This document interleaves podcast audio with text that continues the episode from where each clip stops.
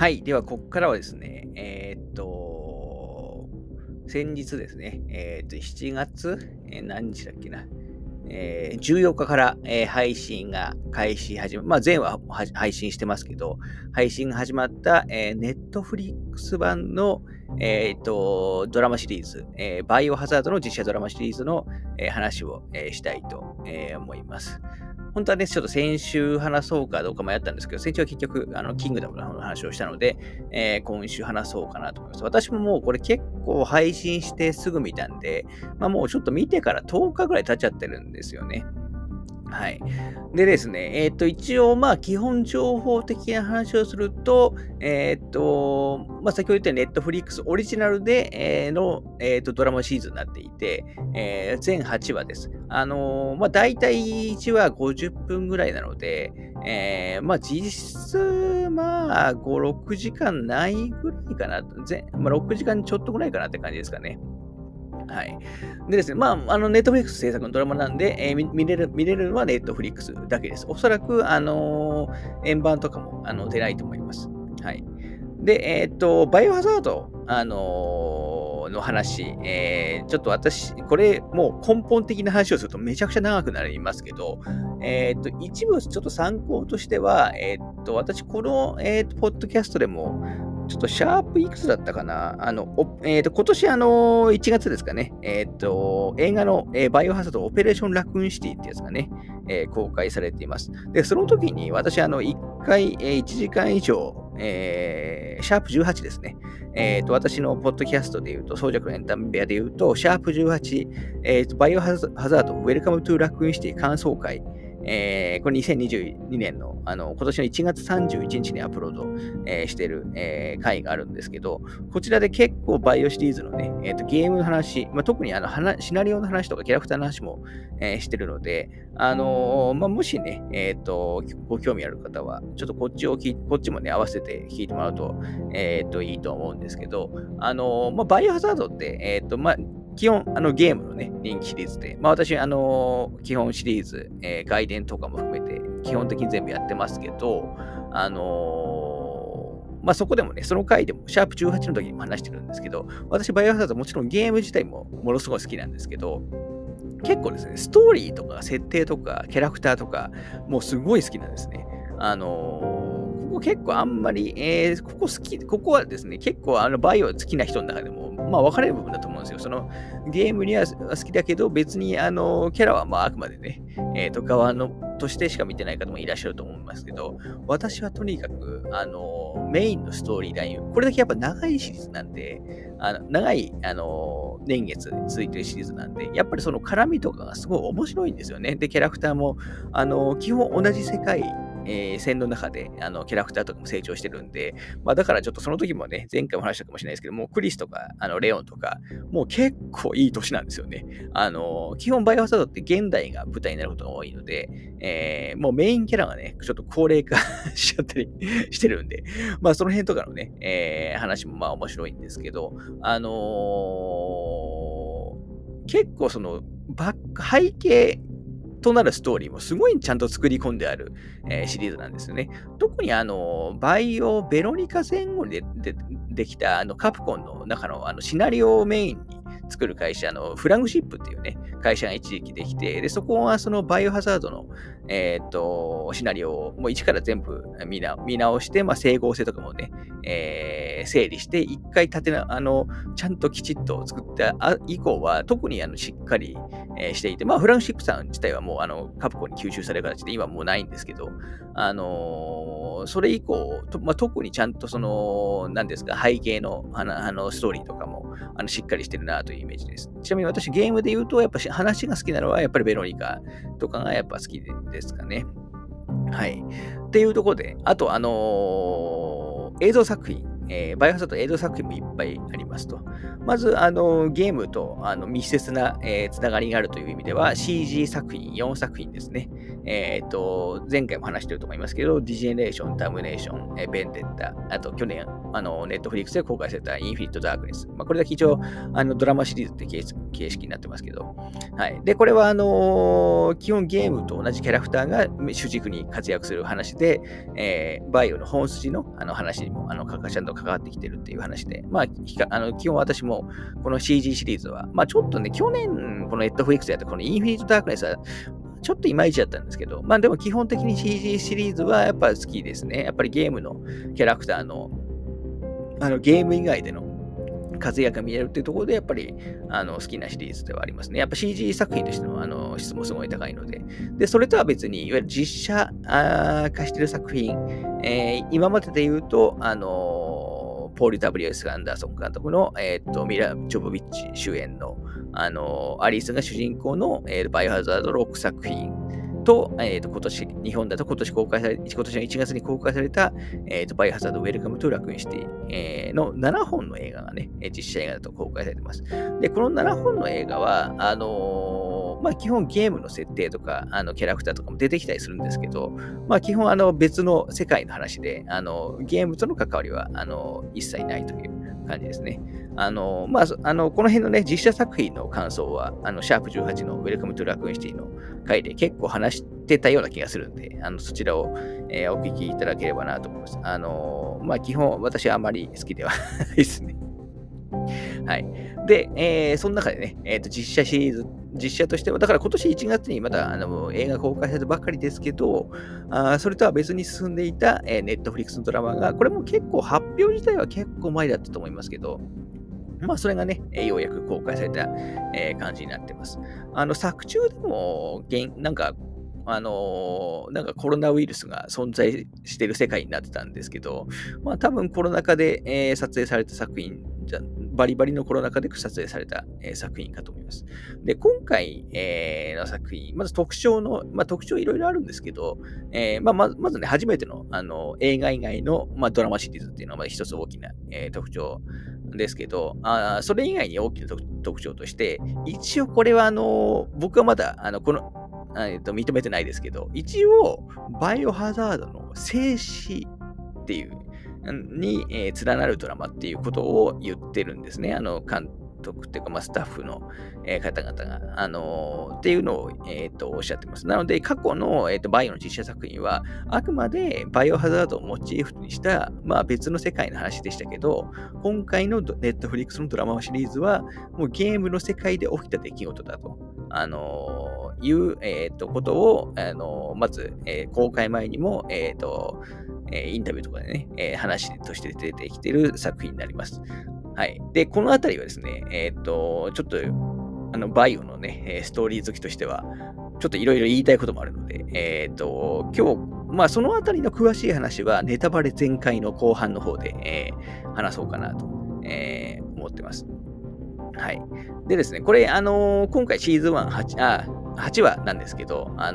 はっきり言って、シーズン1で終わんないです。一応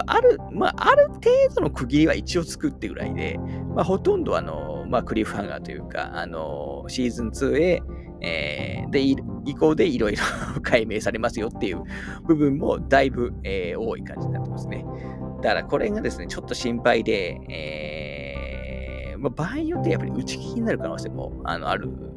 と思うんですね。視聴者数とか、まあ、評判によっては、まあ、先日のカウボーイビバップじゃないですけど、当然打ち切りになる可能性も非常に高いので、まあ、もしかしたらこのまま続きは作られず、謎とかもね、一部は解明されないまま終わってしまう可能性も、あるというのが、怖いところでありますけど、一応今回の8話だけだと、まだ全然ね、主な、部分、の話は、終わらないというところになってますね。はい。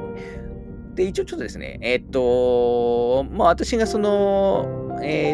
特に話したい部分はネタバレパートで話しますけど、まあちょっと概要の、話をこの後、したいなと思いますね。ちょっと一旦ここで切ります。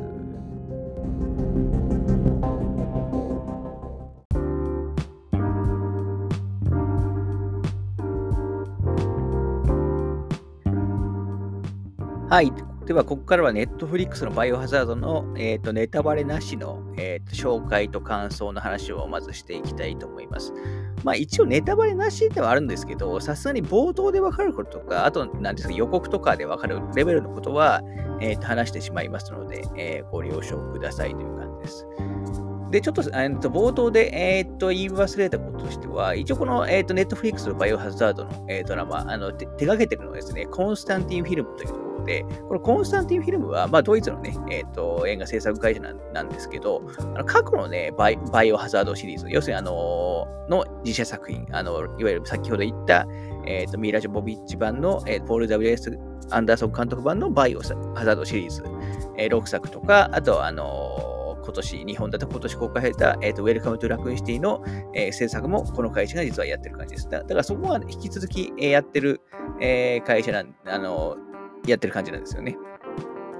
で、スーパーナチュラルシリーズ、海外ドラマの、人気ドラマシリーズ、スーパーナチュラルシリーズの、後半の方の、終盤の方のシーズンで、制作とか脚本、まあ、ショーランナーを務めた、アンドリュー・ダブさんが、制作総指揮を務めています。はい、ちなみに私、スーパーナチュラルに関しては、シーズン7か8ぐらいまで見て、リアルタイムで見てて、その後は見てないんですよね。はい、ちなみに監督とかはエピソードごとに、違いますので、まあ、ちょっとそのあたりの話はさすがにしないですけど、はい、で、話としてはですね、大きく2つの、時間軸で展開される感じです。で、それがですね、2022年と、2036年、っていう、まあ、2つの、時間軸、まあ、14年、間空きますけど、この2つの時間軸の話が、並行して、進むような、構成になってます。まあ、海外ドラマとかだと、まあ、時々ありますよね。こういう、過去と現在の、話が、絡んでいくっていうのが。ただ、今のところ、まあ、正直なところ、まあ、そんなに絡みがうまかったみたいなやつはあんまりないんですよね。シーズン1だと。これだったらもう、先に2022年のお話やって、その後2036年の話やった方が、まあ、ちょっと良かったんじゃないかなと思っちゃうぐらい、あんまりなんか綺麗な絡み的なものはあんまり今のところないっていう感じですね。で、これがもうどんどんシーンによって切り替わっていく。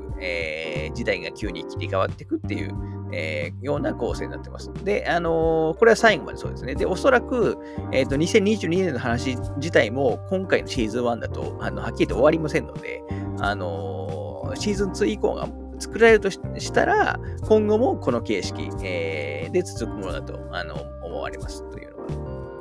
大きなところですね。で、まあ、冒頭でも言いましたけど、この、アンドリュー・ダブさんによると、ま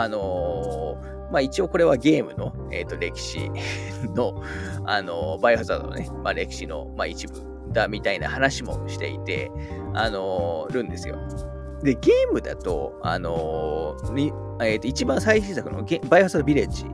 ジが2021年なんですよね。なので、この2022年、このドラマでいうと前の方の時代の2022年の話でも、ゲームから見ると、まあ、未来の話になってしまうという感じになります。で、かたやもう一方は2036年の話なので、まあ、これ僕は本当によろしくないと思うんです。これ、別に静止ものじゃなきゃ別にいいんですけど、未来の話を先にやっちゃうのってどうなのってやっぱ思っちゃうんですよね。いろんな可能性をやっぱ閉じてしまう。と思うので、はい、ちなみにバイオハザードビレッジ、なんですけど、今年の10月でしたっけ、ダウンロードコンテンツが予定されてまして、確かこれがバイオハザードビレッジの16年後とかだったかな、なので、こっちの実は2036年の話と、実はだいぶ、近い、年の話になるんですよね。まあ、おそらく関係ないんでしょうけど。だからこの、バイオビレッジのダウンロードコンテンツについても僕は正直反対なんですよね。未来の、未来って、まあ1、2年先だったらまあ全然いいですけど、その十何年前後の先の話をやってしまうと、いろんな可能性を僕はやっぱ潰してしまうような気がするんで、ちょっと、おそらくバイオハザードビレッジのダウンロードコンテンツはすごい小規模というか、狭い範囲での話になると思うんで、そこはあんまり、周りの話を研究しないとは思うんですけど、と言いつつやっぱり、未来の話を書くのは、僕はちょっと反対かなっていうのはありますね。はい。そんな感じで。なので、基本、要するに現代と、ドラマで言うとね、2020年、今なんで、現代と、14年後、が、舞台になるという感じです。はい。で、これは、一家ネタバレ、これは先に、事前にも公開されたんで言っちゃいますけど、例えば、バイオハザードの世界の中だと、ちょっとゲームの、ここからちょっとゲームのバレもちょっと大まかな部分をしちゃうんで、ご了承ください。ゲームだとね、バイオハザード2、3、あたりで、ラクーンシティね、具体的に話は言わないですけど、爆弾が的なものを伝えて、ラクーンシティはね、もう滅亡になしちゃうんですよね。で、これ、話とか、あと、バイオハザード5、の話とか、は一応このドラマの中だと、起きたことになってます。先ほど言ったように一応生死を名乗ってるってこともあって、特に5ぐらいまでの話までは結構忠実に、本編に、設定としては反映しているという、感じではありますね。で、この作品、ゲームとの一番のつながりというところで言うと、主人公、この作品誰が主人公っていうのは難しいんですけど、主演の一人と言ってもいいのが、ランス・レディックさん演じるアルバート・ウェスカーになります。ランス・レディックさんっていうのは、ジョン・ウィックシリーズとかね、この番組で前話した中で言うと、ホワイトハウスダウンとかにも出演されてる、海外ドラマとか、映画見る方だったら、時々見かける、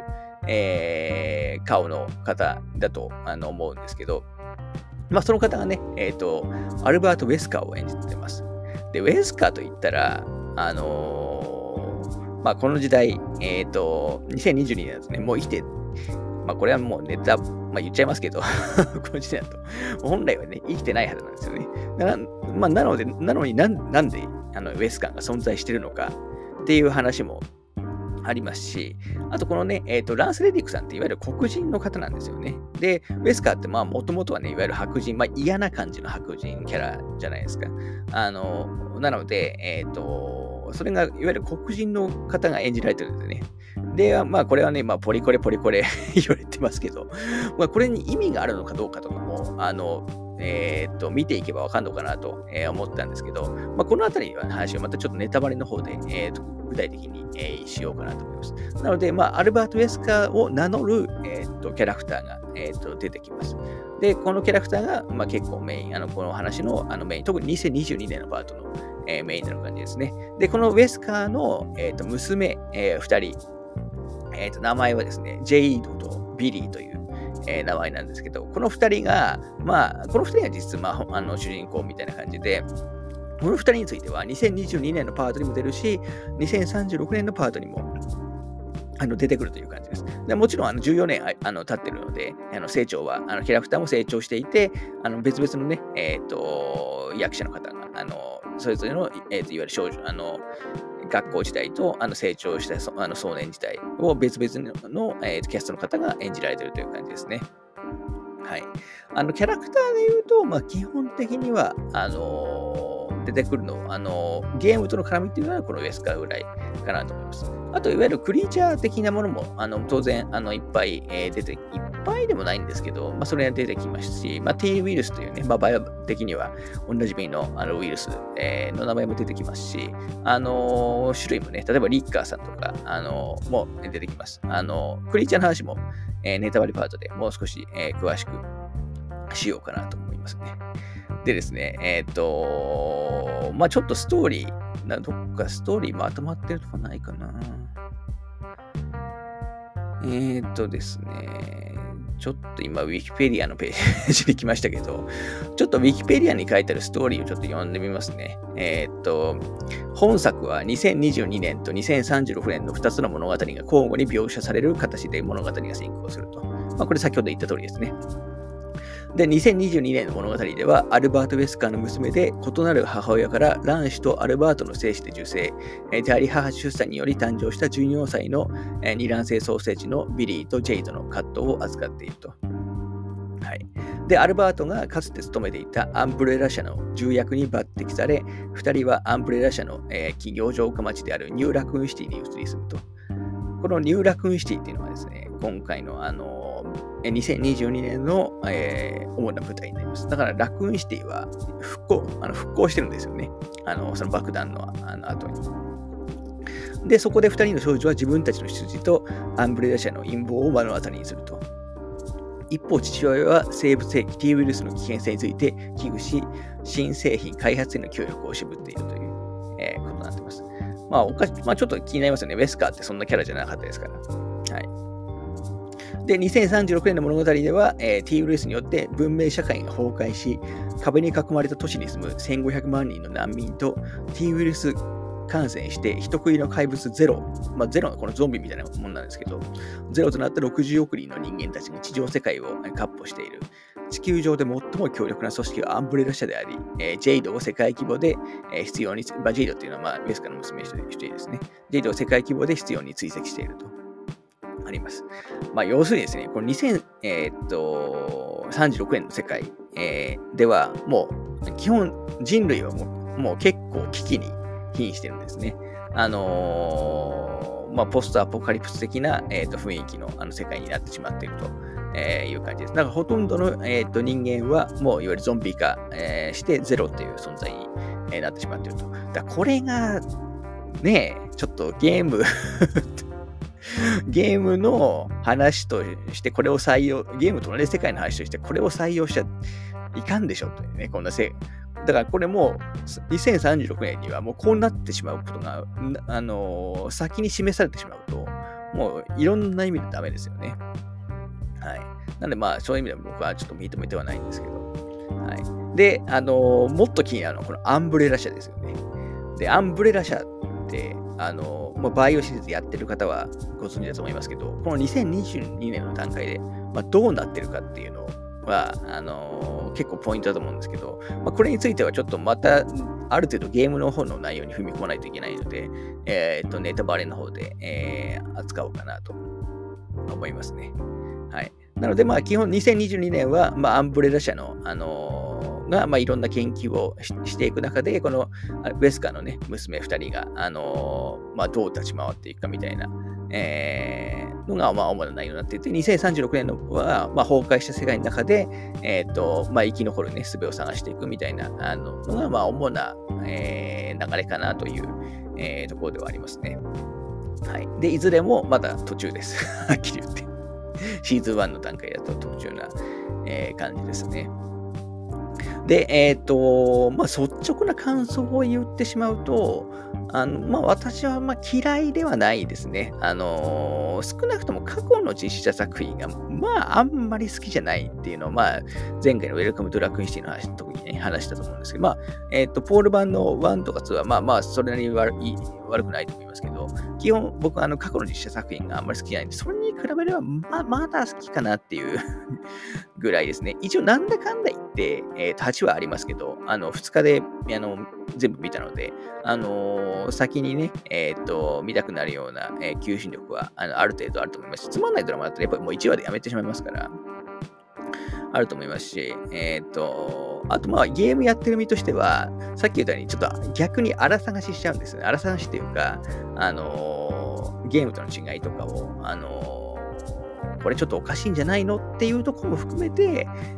見るのが結構面白かったかなというところですね。だこれ難しいのが、パイを知ってる人が見ると、そういう今みたいなね、矛盾な、点が気になるっていうのもある一方で、知らない人が見ると、ちょっとやっぱそれはそれで分かんないことが多いんですよね。まあ、なのでちょっとそういう意味では中途半端な、作品になってしまっているのも否めないかなというのと、あと先ほど言いましたけど2つの時代の描き方があんまりそのリンクしてないというか、この構成2つの時代を並行して描くことにあんまり意味がないんですよね、この作品は。それだったらもう本当に先に2022年やってその後2036にした方が良かったんじゃないかなと思う反面、まあちょっと2022年の段階だとまあクリーチャーとかほとんどないんで、まあ絵的に厳しかったのかなっていう気もしなくもないので、まあその辺はしょうがなかったのかもしれないですね。はい。で、あと、いわゆる CG とか、ロケーション、まあ、例えばね、アンブレラの建物とか、あと特にね、未来世界だと、いろんなね、例えば船とかも出てきますし、いますけど、この辺はやっぱり、さすがNetflixということで、結構お金もかけて、しっかり作られてると思います。CG とかのね、レベル、いわゆるクリーチャーの、の CG とかの、レベルも非常に高いです。なので、まあ、ストーリー以外での、不満点は僕はあんまり、ない感じですね。はい。まあ、あと話題になってるのは、先ほど言ったようにね、ちょっとウェスカーの人種の変更。まあ、ちょっとここもより、詳しくまた話しますけど、あとウェスカーだけじゃなくて、誰でしたっけ？ビリーですかね、この主人公の双子の、ウェスカーの双子の妹のビリーについても、途中、子供と時代と大人時代で人種が変わってるんで、これもちょっとなーっていうのはね、あったりはしますね。はい。まあ、特にやっぱウェスカーの部分については、このドラマでもすごい重要な部分なので、まあ、なんで変えちゃったのかなっていうのは、にありますね。このただそこは残念なんですけど、このウェスカー役の、ランス・レディックさんは めちゃくちゃいい味を出してるので、まあ、本当なんか別にウェスカーじゃなくてもよかったんじゃないかなっていう、気はしてしまいますね。まあ、おそらくこのウェスカーっていうのを出すっていうのはやっぱりその、見てもらうための、ポイントとして出してると思うんですけど、はい、まずね、根本的な概要として、私このバイオハザードもし実写映像化する場合は、スピンオフならスピンオフで割り切ってやってもらった方が嬉しいんですね。まあ、ある意味今回はそれをやってくれてるんですけど、要するにゲームとかのキャラクター無理に出さないで、まあ、今回ベースから出ちゃってますけどね、あんまりその本筋に絡めない部分を描いてほしいっていうのが、正直なところなんで、まあ、そういう意味だとね、根本的なコンセプトは私は嫌いじゃないんですけど、ただ人によってはやっぱりバイオといえばもっとゾンビとかいっぱい出て、かつクリスとか、レオンとかジルとかの活躍を見たいって人も当然いるとは思うので、まあ、そういう人にはちょっとまず合わないかなと思いますね。はい。という感じですね。はっきり言って評判あんまりよろしくない。あんまりっていうかちょっとかなりよろしくないのかなと思います。ただやっぱ好きな人はね、レビューとか見たら好きな人は好きなみたいですし、私のツイッターのタイムラインとか見てるから見ると、やっぱり、設定とかはなんじゃこれって人も多いんですけど、まあ、中にやっぱシーズン2、楽しみながらやってほしいっていう人も結構見られますし、私も普通に続いてはほしいなと。思ってます。すごい好きなドラマっていうわけじゃないんですけど、まあ、個人的な一定のラインには十分達してるのかなとは思ってしまいますね。はい。ただ、合わない人は本当に合わないと思います。実際、もう本当に許せないっていう人も中には、いらっしゃるみたいなので、だからそういう意味でちょっとシーズン2ができるかどうかっていうのはすごく、心配してますね。一応ですね、日本のNetflixだと、いわゆるドラマシリーズのね、テレビシリーズのランキングでは、公開からずっと、トップ10入りしてるんで、見てる方は結構多いんじゃないかと。ちょっと世界だとどうなるかわかんないですけど、やっぱりその視聴者数はすごい、重要なポイントなので、ちょっと続いてほしいかなというところですね。なんか一応この、まあ、この制作組織のアンドリュー・ダブさんが言ってたのかどうかわからないですけど、バイオハザード・ヴィレッジでね、メインのね、ヴィランの一人でドミトレスク夫人って言いましたけど、なんか将来的にはドミトレスク夫人とかも出したいって言ってるみたいなんですよね。まあ、僕は正直やめてほしいんですけど。はい。まあそんなところですかね。まあ主な撮影地は南アフリカってウィキペディアに書いてますけど、特に多分南アフリカは多分あれですかね、未来編の方が特にそうなのかなという気は、しますかね。はい。僕はその、実写 CG というよりは、その実写シリーズの一番の問題は、カプコンの人たちが作ってないことだと思ってるんですね。要するに日本人のスタッフが、まあ、基本的にはストーリーには絡んでないはずなんですね。まあ、全くじゃないかもしれないですけど、ほとんどメインのところには絡んでないはずなんですよ。で、やっぱりこういうその、まあ、キャラクタードラマって、やっぱり日本のシナリオライターの方がやっぱり一番うまいと思うんですよね。だからで実際その CG、ドラマに関しては、まあそんなめちゃくちゃ面白いって話じゃないですけど、ただバイオハザードのキャラクターとか設定を生かしたドラマとしては十分に面白いものができていると思うので、やっぱり、静止を名乗るのであれば、ちゃんとカプコンのスタッフが入って、日本人の、スタッフが入って、やらないと、やっぱりダメだなと、改めて思いましたね。だから実写か、ソロじゃないかの違いじゃなくて、僕はどちらかというと、カプコンのバイオのちゃんとスタッフ、シナリオの人が入ってるかどうかっていうのはすごい重要なポイントかなと思ってます。まあ、で、今回は入ってないので、細かい部分の、整合性。バイは本当ゲームはものすごい細かいところまで、気を使ってね、世界設定とシナリオ書かれてるんで、ちょっとやっぱりその辺、適当になってしまってるのは、中途半端に、過去の出来事とかを反映したり、このウェスカーとかが出てきてしてしまってるというのが、なんかその愛を僕は感じないというか、なんかもうビジネス的にそうしてるようにしかちょっと見えないっていうのも、あるのが、まあちょっと残念な、ところでしたね。なので、もっと僕はオリジナル色出して、もう一応世界は同じだけど別のところでね、別のキャラクターが、活躍するような話で僕は良かったのかなとは。思ってしまいますかね。で、おなじみのクリーチャーとかがね、出てくるのは良かったんじゃないかなと思います。今回、そのクリーチャーが出てくる話も、もうちょっと少ないんですよね。種類もあんまり、多くはないですし。まあ、バイオというのはね、やっぱり敵、クリーチャーのところもあると思うんで、まあ、そこもちょっと残念だったかなという気もしますね。8話もあるのに、あんまりそういうシーンがないので。はい。というところですかね。ではちょっとこの後、ネタバレ、まあ特に話すと思うのが、ウェスカー周り、あとあれですかね、まあクリーチャー絡みの話もしますし、あとアンブレラ絡みの話ですかね、もう中心にちょっとしようかなと思います。今回のね、Netflix のドラマ版のネタバレもしますけど、ゲームシリーズのネタバレも結構盛大にしますので、まあ、バイオの話知りたくないっていう人、これから最近始めて知りたくないって人は、まあ、聞かない方がいいかなと思います。では、この後一回切って、ネタバレの話をしようと思います。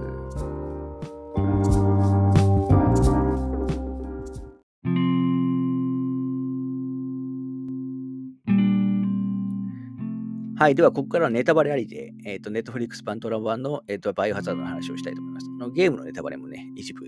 しますので、よろしくお願いします。ちょっとこれまででもうすでに30分ぐらい話してるようなんで、ちょっと早めに、ポイントだけ話したいなと思いますね。まずやっぱりこの、作品、一番話題になることが多いのは、やっぱウェスカー周りなのかなと思うので、ちょっとウェスカーのね、話をしたいんですけど、まあ、勘のいい人は多分すぐわかると思いますけど、今回のウェスカーっていわゆる、ゲームのね、アルバート・ウェスカー本人ではなくて、まあ、クローンだってことがまあ途中で判明しますよね。で、クローンにしてちょっと成長しすぎだろうっていうのもあったんですけど、そのあたりも一応、解説名はあって、なんか急速成長のためになんか遺伝子操作をね、行ったみたいな、話が、ありましたね。で、なんかその遺伝子操作の影響で、娘2人の、血液を定期的になんか、採取しないと、なんか生きていけないのかなんかわかんないですけど、そんなような設定、だったと思います。だからこの2人の、娘も、そのために生み出したっていう、もともとはね、生み出したっていう設定になっていくと思います。やっぱりこのクローンの、やつで、やっぱ急速成長っていうのはやっぱ結構大きなテーマなんですよね。ちょうど私が、今日話すか次回話すかはないですけど、最近やったイブ・ゴースト・エネミスっていうゲームでも、イブシリーズってクローンがね、シリーズ通して大きなテーマですけど、結構その、どうやって成長させるかっていうのはやっぱ結構大きなポイントなんですよね。まあそのあたりちょっとだいぶ遺伝子操作っていうことだけで片付けられてたんで、だいぶ気になりましたけど。で、まあ、クローンということが発覚しますと。で、クローンは、今回で出てくる通称アルっていう、ランス・レディック演じるアル以外にも何人か、3人でしたっけ、少なくとも今回公開されたのが3人いて、まあ、1人はね、殺されちゃいますけど、何人かね、出てくる感じになってますね。で、なので、まあ、今回ね、ランス・レディックさん演じるウェスカーは黒人なんで、まあ、オリジナルは白人なのかなと思ってたんですけど、結局どうやら、オリジナルのね、7話ぐらいでしたっけ ?7 話ぐらいでオリジナルのウェスカー、まあ、5の衣装、なんていうんですか、コート、ブラックコートみたいなウェスカー、出てきますけど、あれ見る限り、やっぱオリジナルも、一応今回は黒人だっていう設定っぽい雰囲気ですね。なんか、もう見た目ブレイドにしか見えないですけど。ちょっとここはすごい、ちょっとなぁとやっぱ思っちゃいますよね。まあもちろんいろいろあるんでしょうけど、このやっぱ既存のキャラクターの設定を変えるのは僕はあんまよろしくないと思うんで、いくらでもその辺のいわゆる、まあ、ポリコレ的な、人種のね構成とかっていろんな方法があると調整するのいろんなそれ自体は僕全然反対じゃないんですけど、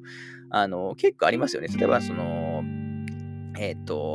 ゲーム関連で言うと、Netflix で言うと、悪魔女とラキアシリーズのね、アニメシリーズあると思いますけど、あれもゲームだと白人のキャラクターが黒人になったり、しますし、ゲーム以外だと、例えばなんかセイントセイヤのキャラとかだと、Netflix のね、セイントセイヤのキャラだと、なんか性別も変更されてて、本当にこれよろしくないなと思いましたね。既存のキャラクターを変えるの、新キャラクターでいくら調整するのは僕は全然いいと思うんですけど、もうすでに存在しているキャラクターのイメージを変えるようなことをするのは、もう本当に、愚の骨頂だなと、思いますね。はい。ただちょっとウェスカー周りで、僕今回一番謎、まあ個人的にはその謎だと思ってるのが、最終話ですかね、出てくる、なんか培養カプセルの中に入ってる、なんかいいやついるじゃないですか。あれが何なのかがちょっとわかんないんですよね。あれがそのタイラントだって言ってる人もいますし、まあ、確かにタイラントにも見えるんですよね。タイラントに見えるし、5のウェスカーの慣れ果てにも 見えるんですね。僕はどちらかというと、5のエスカーの方の僕見えてしまうんで、あそこはちょっと今回、結局、最後ね、シーズン2に出れますよ的な雰囲気で終わりますけど、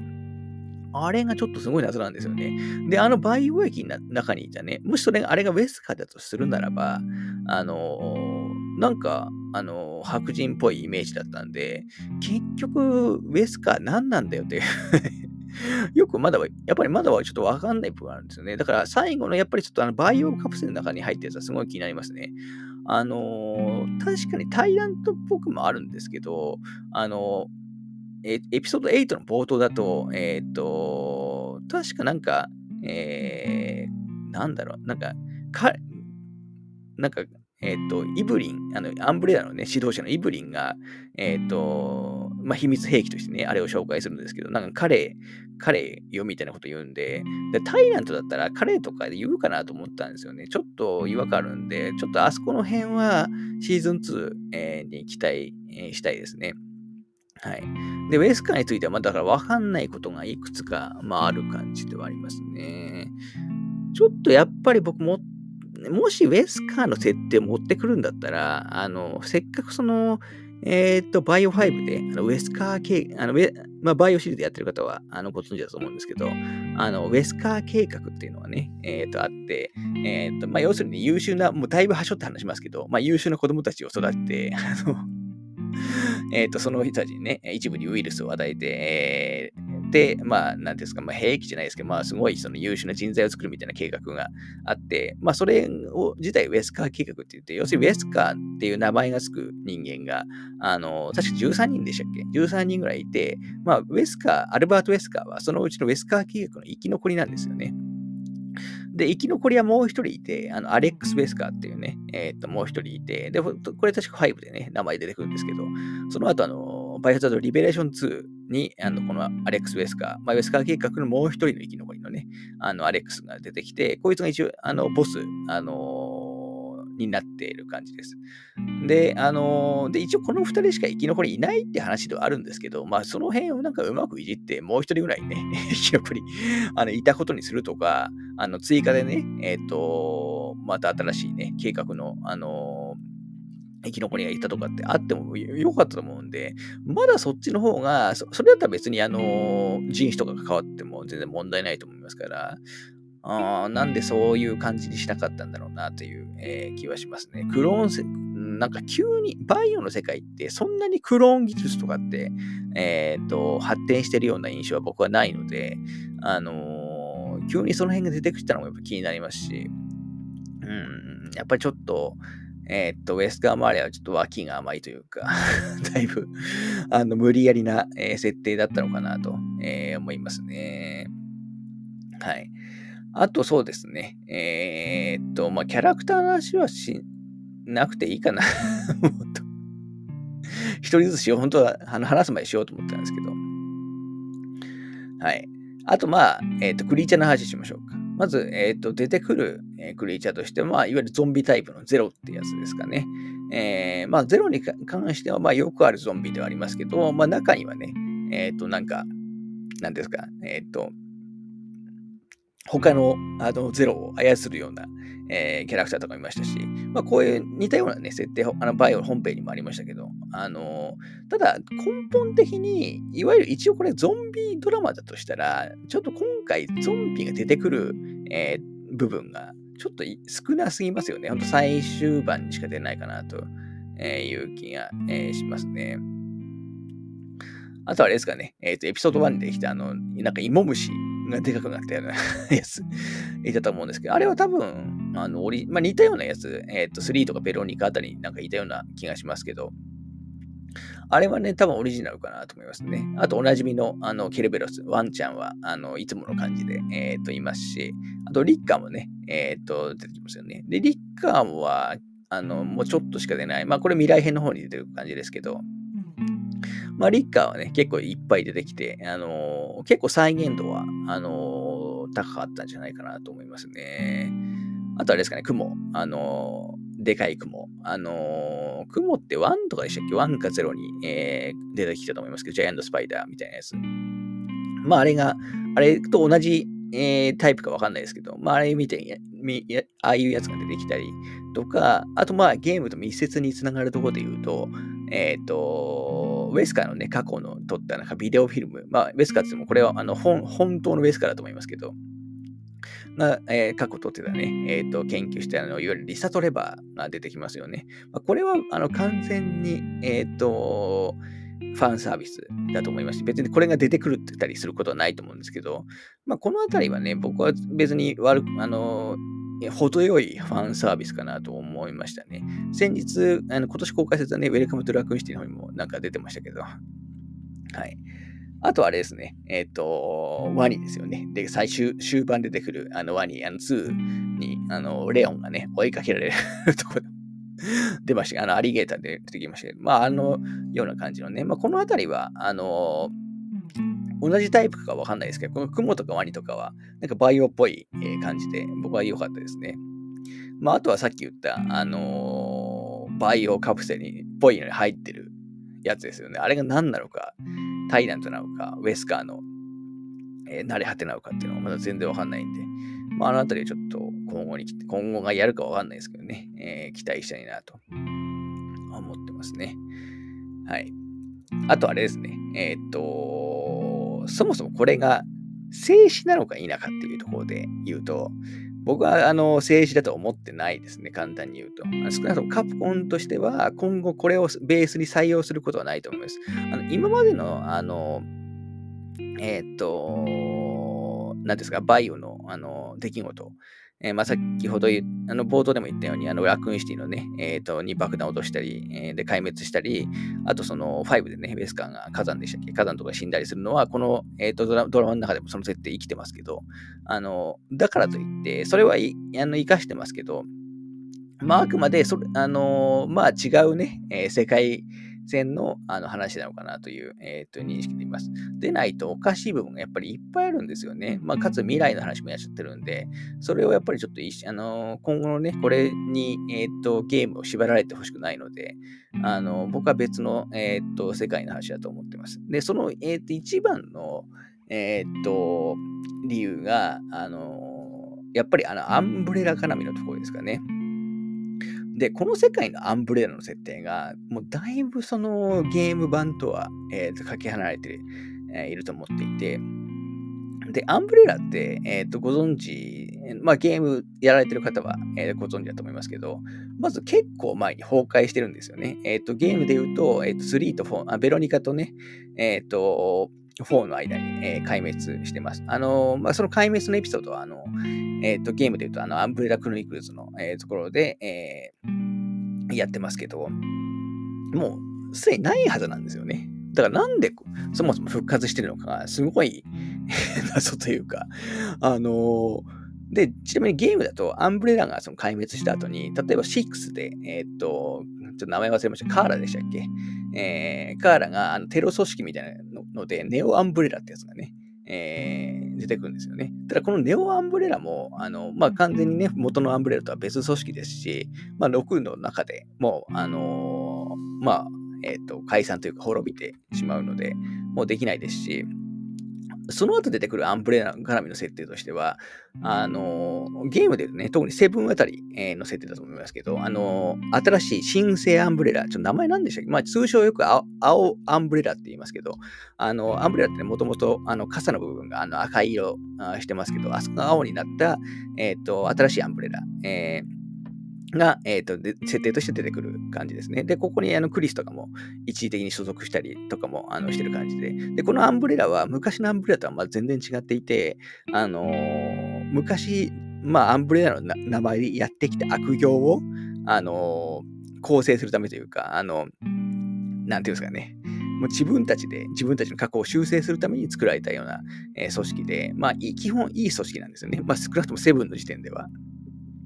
っていうところで、新しいアンブレラも出てくるんですけど、このアンブレラと、この Netflix のドラマに出てくるアンブレラって、全然違いますし、実際 Netflix の方はね、アンブレラの傘のマーク、赤色になってますし、この辺がですね、もうゲームとの整合性がもう全く取れてないんですよね。っていうのもあって、僕はもう同じ話だとは、ここを見たときに、やっぱりもう、これはもう全然別の世界の話なんだなと、思うようになってしまった感じですね。急にそんな復活して、でかいね、ビル、大企業になってるわけがないので、しかもあんなに、ネットフリックス版ドラマだと、もう結構大きな企業のイメージになってますけど、いやいやいやっていうね、なっちゃいますから、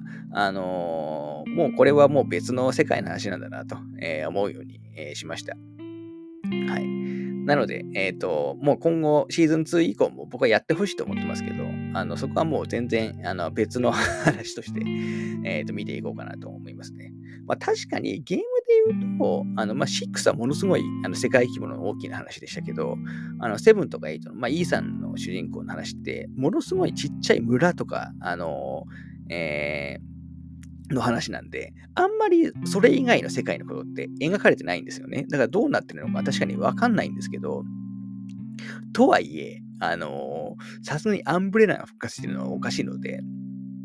このあたりはね、やっぱすごい気になった感じですね。そういう意味で言うと、逆に現在の、舞台にした、別の作品、そろそろ出てきてほしいなと思いますね。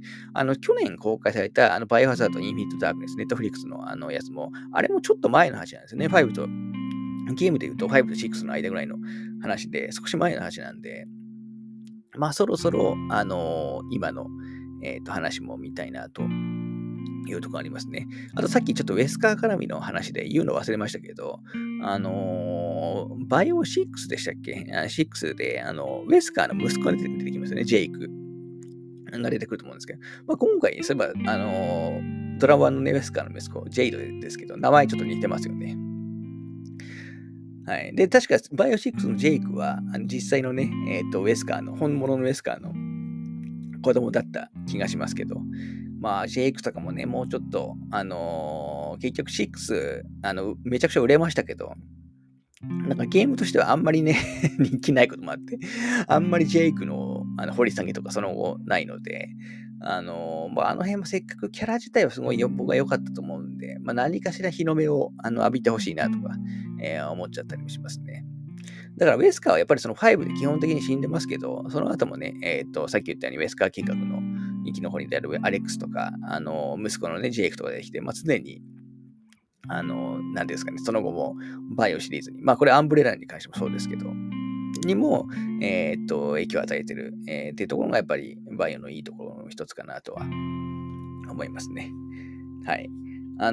とゲームで言うとね、ヴィレッジのダウンロードコンテンツもありますし、来年はね、4のリメイク版も、ありますので、ありますけど、まあそれもね、結局4のリメイクは過去の話なんで、まあちょっと現代劇もまたちょっと見たいなというところでありますね。はい。とりあえず、本当はもっとキャラ別に、感想を言っていくつもりでしたけど、長くなりそうなので、この辺で終わりたいと思います。なんだかんだ言ってね、シーズン2は見たいので、Netflix さん、ぜひお願いしますという、感じです。では、お疲れ様でした。